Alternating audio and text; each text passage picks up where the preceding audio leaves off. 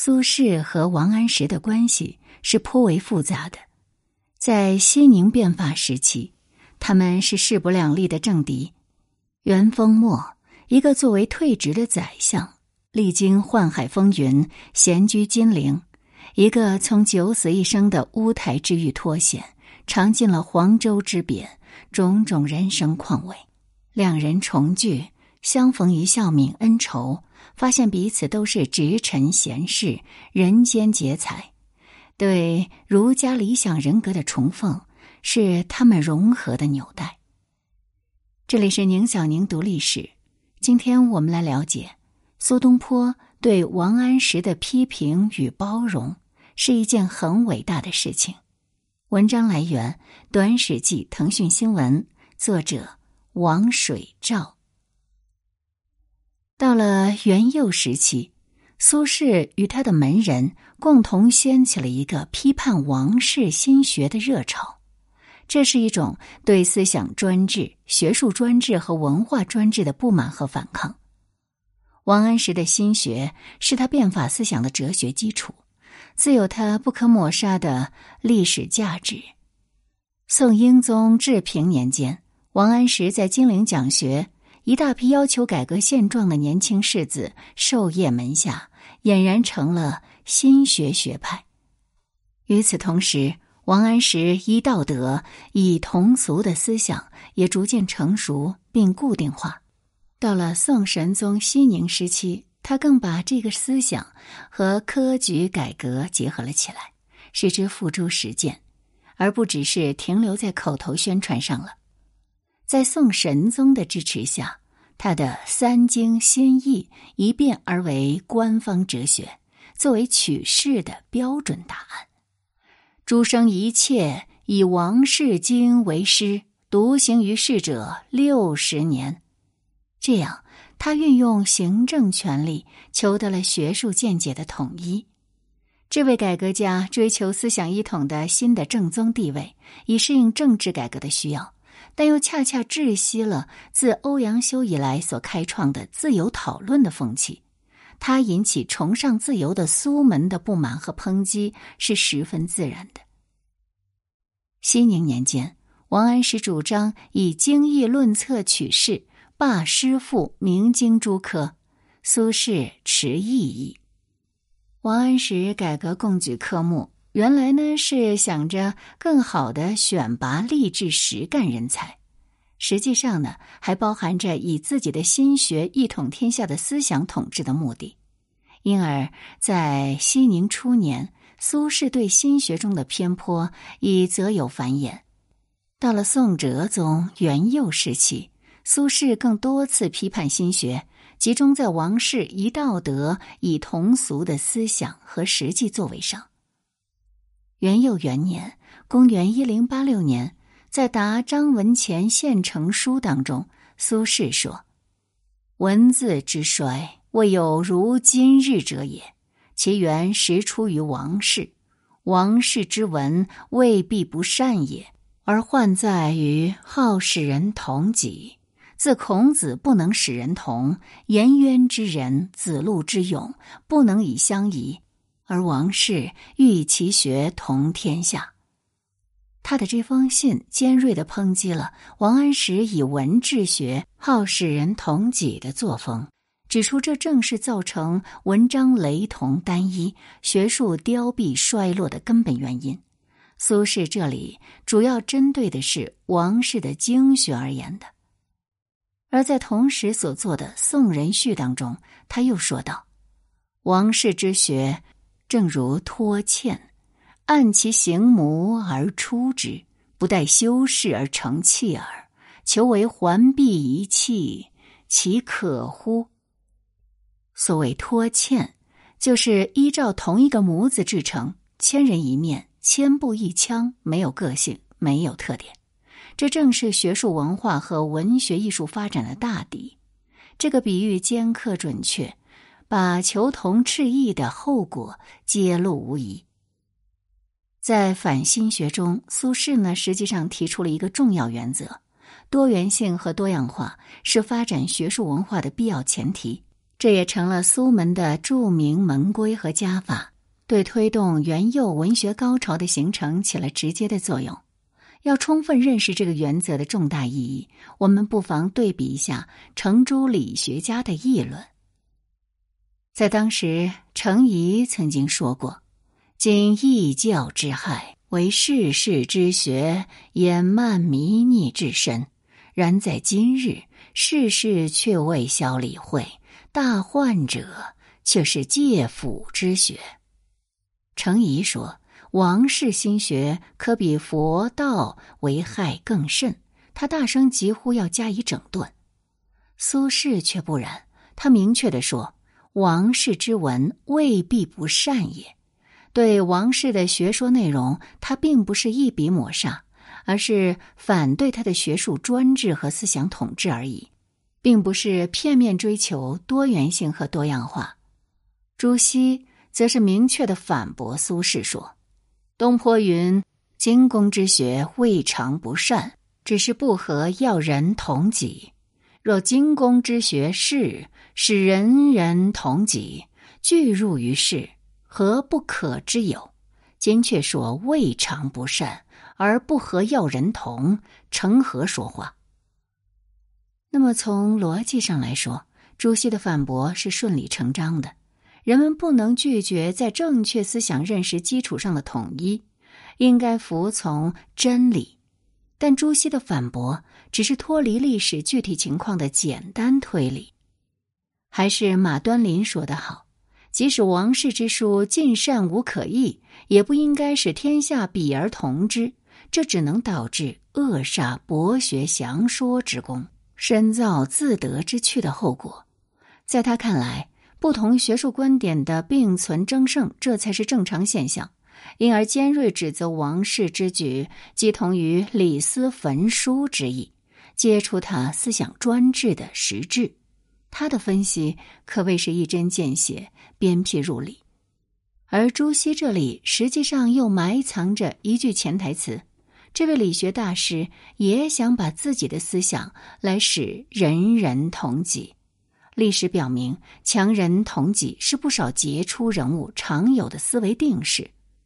苏轼身居领袖地位，而不强调整齐划一，不以自己的模式来塑造门人和追随者，这是别具实践又超拔同柴的。在北宋，王安石的一道德思想并非他个人的一时之见。曾巩说，他希求的理想境界就是道德同而风俗一，对其说未尝一。而圣人之道未尝明，深致忧愤。程颢呢，也希望一道德以同俗。吕公著也说，学校教化，所以一道德同风俗之源。凡此种种，就反映出了宋代士大夫们趋群求同的社会心理。因此，苏门的批评王学，实际上是针对一种思想倾向而言的。具有相当深广的社会意义。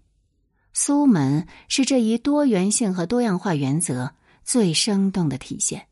作为全才，苏轼没有以自我为法，强令门人师范；他的门人也没有因敬仰备至而丧失自我。比如，苏轼和黄庭坚以诗并称，却又各领风骚；苏轼和秦观以词称雄。而风韵迥异。苏轼的散文虽与张磊等人有所影响，但也限于平易自然、流畅婉转的宋文群体风格的范围之内，其情性、禀赋、趣味等，仍是有明显差别的。更令人称羡的是，苏门内部的自由评论和自由批评之风，达到了坦诚无讳、畅所欲言的最高境界。比如，关于苏轼革新词风的讨论和争论，在苏门并不鲜见。东坡在玉堂日有目视善欧，因问：“我词比柳词何如？”对曰：“柳郎中词，只好十七八女孩儿执红牙拍板，唱杨柳外晓风残月。”学士词学关西大汉，执铁板唱大江东去，公为之绝倒。东坡常以所作小词是无咎，指的是晁补之；文前指的是张磊，曰：“何如少游？”二人皆对云：“少游诗似小词，先生小词似诗。”以上两则宋人记载的故事，都发生在元佑时的苏门。玉堂就是学士院。苏轼要求他门下之士以柳永、秦观来比较他的词作，反映出他在潜意识当中以柳永和秦观作为竞争的对手，也说明他力图在当时流传最广的柳词和成就最高的秦词之外，另辟蹊径，别开生面。苏轼具有豁达的气质和艺术上的宽容度量。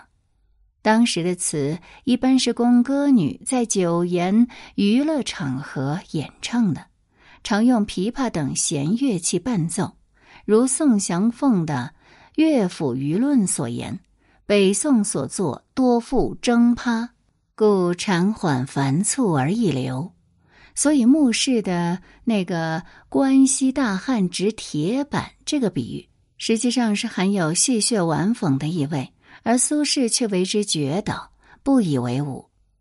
他与朝张二人的对答应和，宛然烘托出了平等探讨、心情舒坦的艺术氛围。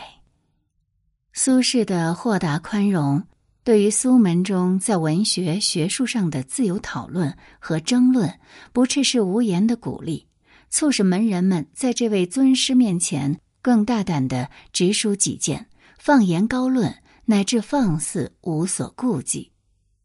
例如关于二苏高下的议论，苏轼曾自谦的说过，他的诗文不及他的弟弟。而秦观在答傅兵老简当中，居然是这么说的：“老苏先生，仆不及识其人，今中书补阙二公，指的是苏轼和苏辙。”则仆常身视之矣。中书常自谓无不及子由，仆窃以为之言。苏轼自称无不及子由，是在他文明已经有社会定评的前提下，作为兄长的谦逊礼让，并不会在实质上贬损自己。而秦观这样直言申述，就近乎不敬了。然而，这并没有给苏轼和秦观之间的关系带来任何的阴影。苏门的宽容性和自由度却较罕见。从苏轼一面来看，他常在轻松戏谑当中对门人进行辩难和批评。苏轼和黄庭坚之间既互相敬重，又彼此指摘。黄庭坚的诗以追求不俗不比为指归。部分作品格韵高绝，品格上乘，但也伤于单一和单调，所以苏轼是不满的。苏轼才情奔放，以挥洒自如、酣畅自适为艺术真谛。黄庭坚呢，就批评他未之句法。这些意见都耐人寻味，而在谈笑中见出严肃的艺术沉思，幽默感更有助于深刻评论的淋漓发挥。在苏门中是随处可见的。苏黄二人关于书法的互评，足资参证。东坡常与山谷论书。东坡曰：“鲁直进字虽清静，而笔势有时太瘦，即如树梢挂蛇。”山谷曰：“公之字故不敢轻易，然见觉偏浅，亦甚似石压蛤蟆。”二公大笑，意为身正其病。而对读一下苏轼和黄庭坚的现存法帖，我们也会会心而笑。苏轼作为盟主，当然要对门下之士进行写作指导，既尽心又尽责。如对晁补之骚作的指点，是委托黄庭坚作为黄庭坚自己的意见，微真之，以免伤了曹氏的年轻锐气。无独有偶，当年欧阳修劝王安石少开阔奇文，勿用造语及模拟前人，也是通过曾巩来转达的。苏轼用心之细密周到，对有生一厢拳拳挚爱之情，千载之下犹能感人肺腑。而苏门这种自有品题，甚或是相互讥评之风，虽然尖锐直率，又不留芥蒂，因为它植根于苏轼对人才的钟爱和尊重，体现的是平等的人际关系，在某种意义上是彼此间的一种渔扬的方式。苏轼在向鲜于深推荐人才的时候这样说：“某非斯之也，为时惜才也。”他闻秦观谢氏，为天下惜此人物，哀痛至今。他是从为时为天下的高度而爱护蒋业后进的。黄庭坚的诗坛地位逐渐上升，还与苏轼相互戏谑揭短，但这并不影响他对苏轼兼职弟子之礼。总之，苏门的组合。不是以地位、官爵、利禄为基础，而是以共同的生活理想和文化志趣等为前提，因而真诚而牢固，历久而弥坚。在元佑以后的政治厄运中，他们仍保持连续不断，无一叛离，这是很不多见的。苏轼豁达大度的性格魅力，鲜明浓烈的人文色彩，成了苏门的凝聚剂，一个群体的聚合。其自由度越高，凝聚力也越强。苏门所体现的独立的政治操守、自主的文化人格和自由表达的追求，正是苏轼本人最主要的文化内涵，也是他在我国历史上最突出的人文意义。本文节选自北宋三大文人集团王水照著，作者王水照。复旦大学中文系首席教授，知名学者，长期深耕宋代文学、中国古代文章学、苏轼及钱钟书研究，成绩斐然，为学界尊崇。